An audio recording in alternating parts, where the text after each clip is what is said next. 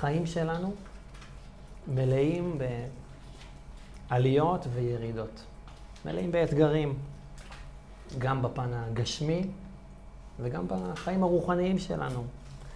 אם זה פטירות, לא עלינו, של קרובים, של יקירים שלנו, או סתם אה, ככה אתגרים כלכליים וקשיים, ואם זה בפן הרוחני, כל מיני אה, ניסיונות שהיצר הרע נותן לנו.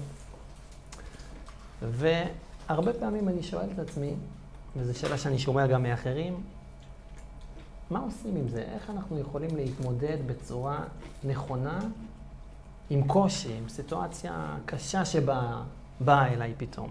מה אני עושה עם זה? מה אני צריך לחשוב? אנחנו יודעים, יש משפט שאומר, הכל בראש, נכון? אז מה אנחנו צריכים להכניס לראש שלנו שיעזור לנו לצלוח את האתגרים האלה, את התקופות הקשות, את האירועים המאתגרים? צריך לדעת שה... שאין דבר כזה רע. הכל טובה, פשוט אנחנו לא יודעים אותו באותו רגע, מה... לא רואים את ה... נקרא לזה... את למה זה טוב בשבילנו. נכון. אבל הכל, הכל נכון. הוא מדוקדק עד לרמה של חוט השערה, נכון. במיוחד בשבילנו לטובתנו.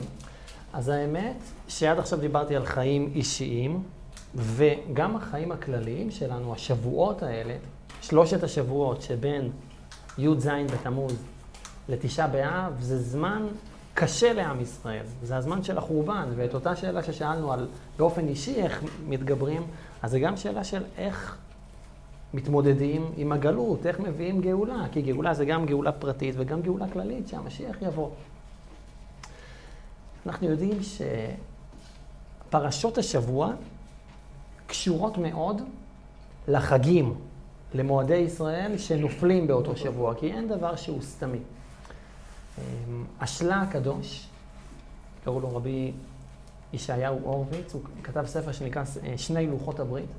אז הוא כתב את ה... הוא אה, הדגיש את הנקודה הזאת, והוא תמיד חיפש קשר בין החג לבין פרשת השבוע שנופלת באותו זמן. למשל, מה הקשר בין פורים לפרשת ויקרא, או מה הקשר בין חנוכה לפרשת מקץ, ככה שזה בדרך כלל...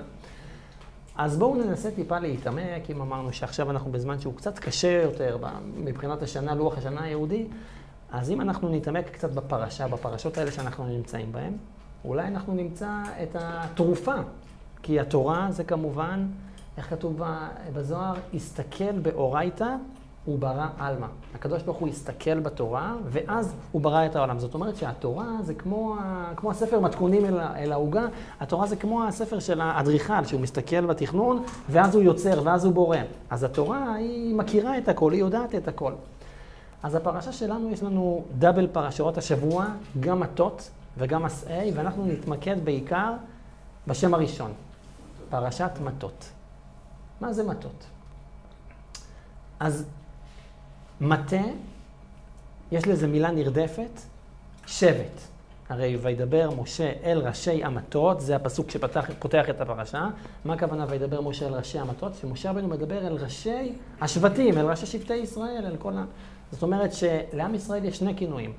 אפשר לקרוא להם מטות, כמו מלשון מטה, ואפשר לקרוא להם שבטים. מה ההבדל בין מטה לשבט? אז ככה, גם מטה וגם שבט זה בעצם מילים נרדפות לענף. גם מטה, נכון? תנו לי איזה פסוק, תעזרו לי עם הקטע של איפה כתוב מטה בהקשר של... קח את מתך. קח את מתך, כמובן מטה, שזה כמובן מגיע מאיזשהו ענף, נכון. וגם שבט, איפה אנחנו מכירים במקורות שבט כמו, כמו ענף, כמו חוסך שבטו, שונא בנו, נכון? כמובן. אז גם מטה וגם שבט זה בעצם ענף. אז מה ההבדל ביניהם? מה ההבדל אם, אם אני קורא לזה מטה או אני קורא לזה שבט? אז בלשון הקודש, שבט זה ענף שהוא עדיין רך. זאת אומרת, או שהוא מחובר אל, אל העץ, אל, אל האילן, אל, אל הקרקע, או שהוא התנתק, אבל עדיין יש בו קצת לחלוכית. מטה זה אותו ענף, אבל אחרי שהוא כבר התייבש, אחרי שכבר עבר את התהליך והוא כבר יבש לגמרי והוא בחוזק. זאת אומרת שלעם ישראל יש שני כינויים, מטות ושבטים. איזה שם אתם חושבים שהוא יותר אה, מראה על מעלה, ואיזה שם הוא יותר מראה על חיסרון? על מטה יותר... אה, מה נראה לכם אה, שם מטה הוא כבר, אה, איש- הוא כבר, מנותק, כאילו, כן, הוא נכון. כבר עצמאי, הוא כבר אה, אה, חזק. אה, אז נכון, נכון. אז ככה. לא, נכון. אז האמת שזה גם שלילי וגם חיובי, ובדיוק על זה אנחנו אבל נדבר. השבט הוא עדיין, כאילו, כאילו עדיין על העץ, עדיין עם השורשים, עדיין נכון, כולם בדיוק. ביחד. מה זה השורשים? השורשים זה כמובן התורה הקדושה. יש בזוהר לשון שקוראים לה, אל הקדושה בביטוי אילנה דחיי, אילן החיים. זאת אומרת שהקדוש ברוך הוא זה כמו עץ החיים, זה כמו השורשים שלנו, וכל עוד אנחנו מחוברים אליו, אז המצב הוא טוב. זאת אומרת שכשקוראים לעם ישראל שבטים, שזה כמו אה, ענף שהוא עוד רך, שהוא מחובר, אז זה מצב תקין, זה מצב מעולה לעם ישראל. לעומת זאת, כשקוראים לעם ישראל בלשון מטות, מטה, זה אומר שעם ישראל כבר מתנתק, כבר קצת אה, שוכח את השורשים שלו. וכאן הפרשה שלנו, אנחנו קוראים לפרשה פרשת מטות, זאת אומרת שזה מסתדר גם כן עם הזמן שאנחנו קוראים, עם הזמן של בין המצרים, שעם ישראל קצת התחילו לשכוח את השורשים, התחילו לשכוח את, ה, את המסורת, את המקור, את המקורות, וקצת, אה, איך אמרת אורן, קצת אה, אה, גילו עצמאות. אז זה, המט... זה מטות, וזה כמובן ירידה גדולה, אבל אתה נגעת בדיוק בנקודה. ירידה, צורך עלייה. כי אם הקדוש ברוך הוא הביא אותנו לירידה, הוא בטוח נותן לנו גם כוח להתמודד עם האתגר הזה. ובתוך הירידה תמונה גם כן העלייה. כי בתוך המטות שמראה על הקושי, יש פה גם כן את הפתרון לקושי. מה הפתרון? זה לגלות בתוכנו את העוצמות, את המטה, את, הכו, את, ה, את החוזק שיש בנשמה. כי כשאין אתגרים, אין, אין קושי, אז, אז, אז זה לא חוכמה. נכון, בדיוק, נכון. החוכמה היא שיש אתגר ואתה מצליח, זה עושה נחת רוח אמיתית לקדוש ברוך הוא. עכשיו, כשאנחנו מדברים על ירידה, אז הנשמה של כולנו בהתחלה הייתה תחת כיסא הכבוד, היא הייתה במקום הכי הכי גבוה שיכול להיות, והקדוש ברוך הוא החליט להוריד אותה אל העולם הזה, וכבר מתחילה הירידה, כבר מתחילה ההתנתקות מהשורשים, כי בעצם זה שהנשמה הייתה למעלה מחוברת אל הקדוש ברוך הוא, ופה היא יורדת ונכנסת לתוך גוף, אז היא כבר מנותקת, כי שמה למעלה הנשמה הייתה מחוברת אליו, לא היה, לא היה לה ניסיונות ולא היה לה יצרים, היא הייתה תמיד משרתת נאמנה של הקדוש ברוך הוא. ופה היא יורדת למטה, ומתחיל כבר ניסיונות, הנשמה יורדת לתוך גוף. יש ניגון חסידי אצל חסידי חב"ד שמנגנים ככה, שמדבר בדיוק על הנקודה הזאת שהנשמה יורדת לעולם והיא בוכה, זה הולך ככה. הנשמה יורדת לתוך הגוף, אך זועקת וי וי וי, אך זועקת וי וי וי, ירידה זו צורך עלייה, עד שכל זה הוא כדאי. ירידה זו צורך עלייה, עד שכל זה הוא כדאי. השיר הזה זה כמו דו-שיח בין הנשמה לבין הקדוש ברוך הוא. הנשמה נגזר עליה שהיא צריכה לרדת לעולם, והיא זועקת, וואי וואי, אני לא רוצה לרדת, מה חסר לה למעלה? מה אני צריכה? אבל הקדוש ברוך הוא מנחם אותה ואומר לה, ירידה זו צורך עלייה. את יורדת, זה כמו שאמרנו, פרשת מטות, את הולכת כן להתנתק ממני ולהיות מ- לתוך גוף, ולתוך ניסיונות וקשיים ויצר הרע, אבל הירידה הזאת זה צורך עלייה. מה הכוונה? כי כשיהודי נמצא כאן, בעולם הזה, אבל עושה את רצון השם, אז אין נחת רוח יותר גדולה מזה לקדוש ברוך הוא. כי לקדוש ברוך הוא לא חסר נשמות ומלאכים שעושים את, שעושים את רצונו, זה לא חוכמה. זה גם לא, לא עושה לו כל כך תענוג. התענוג לקדוש ברוך הוא האמיתי, איך כתוב במדרש, נתאווה הקדוש ברוך הוא להיות לו דירה בתחתונים. הקדוש ברוך הוא רוצה שבעולם הזה אנחנו ניצור לו דירה. אני אתן לכם משל. יש מלחמה בין רוסיה לאוקראינה. אז בואו בוא נתאר מצב קצת דמיוני, יוסי אל תקפיד עליי, שפוטין מנצח על החודש הראשון, כובש את אוקראינה. ואז הוא בא אל הקבינט שלו ואומר לו, חברים, העיר בירה החדשה שלנו זה לא מוסקבה, זה קייב. קייב, שהייתה עד היום בירת אוקראינה, היא תהפוך להיות עיר הבירה של כל רוסיה הגדולה, שכוללת את רוסיה ואוקראינה. הגיוני, נכון? כי מה הרעיון? קייב, שעד היום ייצגה כאילו את ההפך, את האנטי לרוסיה, אותה אני רוצה שהיא תהפוך להיות עיר הבירה שלי, אחרי הניצחון שלו. אז הקדוש ברוך הוא אומר אותו דבר, למעלה יש נשמות ועולמות רוחניים של שרפים ומלאכים, זה לא חוכמה. הקדוש ברוך הוא רוצה שבעולם הזה, שזה עולם נמוך מאוד, זה כביכול כמו האויב של הקדוש ברוך הוא, כאן הוא רוצה להפוך את העולם להיות דירה להשם.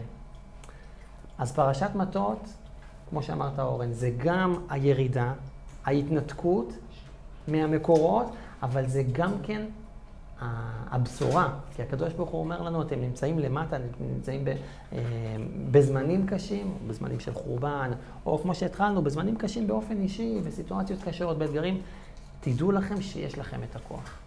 יש בתוככם מטה וחוזק וכוח אינסופי, אתם רק צריכים לגלות את העוצמה הזאת שיש בכם, וזה ייתן לכם כוח לצלוח כל, כל דבר, כל ניסיון. אני נזכר בסיפור על שליח של הרבי, ש... סיפור שקרה לפני 60 שנה, היה בארצות הברית, בעיר שנקראת ניו אייבן. הרבי אז התחיל לשלוח את השליחים היום, יש בכל מקום, בכל עיר, בכל שכונה, יש שליח של חב"ד. אבל פעם זה היה מאוד מאוד אה, אה, אה, נדיר, וזה היה מאוד מאוד מאתגר גם כן, היה מאוד קשה עם אוכל כשר, היה קשה עם הקהילה המקומית. והיה רב שקראו לו הרב משה יצחק הכט, שהוא היה אחד מהשליחים הראשונים שהרבי שלח אה, מניו יורק, הרבי היה בניו יורק כמובן, לניו הייבן, שנמצא מדינה מרוחקת קצת, נמצא בקונטיקט אם אני לא טועה. והיה לו לא פשוט. אתגרים באופן אישי, במשפחה היה לו לא כל כך קל, ובעיקר עם ההסתגלות ועם היהודים המקומיים שהיו רחוקים אחרי שהם מטות, אחרי שהם קצת התנתקו מהשורשים.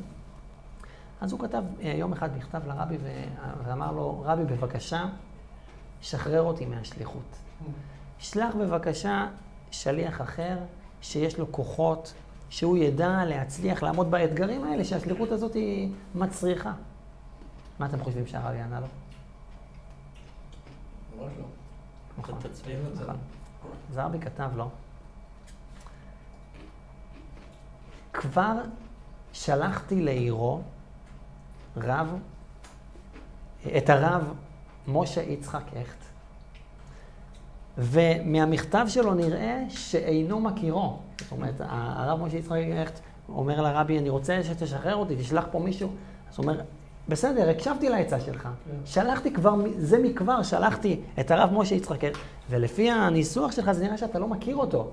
ואם תכיר אותו, אם, אם, אם תעשה איתו היכרות, אז תראה שיש בו כוחות ויש בו אה, את האפשרות, כבר נתתי לו את כל הכוחות להצליח, לעמוד, להתמודד עם כל מכשול. הרבי מפרט לו אה, ביטחון בהשם ושמחה, זה כנראה היו הדברים שהכי הכי היו קשים לו. מה בעצם הרבי אומר לו? אתה מתלונן, יש לך אפשרות, אני כבר שלחתי, אם אתה תכיר את עצמך, אם אתה תתבונן קצת בעצמך, נכון שיש מטות, יש קשיים ואתגרים, אבל אם האתגר בוודאי שמגיע גם כן האפשרות, כי, כי הקדוש ברוך הוא לא מבקש מאיתנו דבר שאנחנו לא מסוגלים לעמוד בו. ואם קיבלנו אתגר, קיבלנו איזשהו קושי, כמו שאמרתי, אם זה בחיים הגשמיים או אם זה בחיים הרוחניים שלנו, ניסיון כלשהו, בוודאי שאנחנו יכולים לעמוד בזה. אז אם אמרנו הכל בראש, אם אנחנו נזכור את הנקודה הזאת, שאנחנו יכולים לעמוד בכל אתגר שהקדוש ברוך הוא נותן לנו, כי הקדוש ברוך הוא ביחד עם האתגר, ביחד עם הניסיון, הוא נותן לנו גם כן את הכוחות לעמוד זה יעזור לנו בלי ספק לצלוח את כל אתגר. אז נעשה לחיים, שנצליח למצוא את הטוב בכל דבר, נצליח לעמוד בכל אתגר, והאתגרים האלה רק ירוממו אותנו, והמטות, הקשיים, יגלו בתוכנו את העוצמות שבלי הקשיים האלה לא היינו מזהים שיש בנו. שהכל יהיה בעזרת השם בטוב, הנראה והנגלה, ובקלות. לחיים. לחיים, רונה.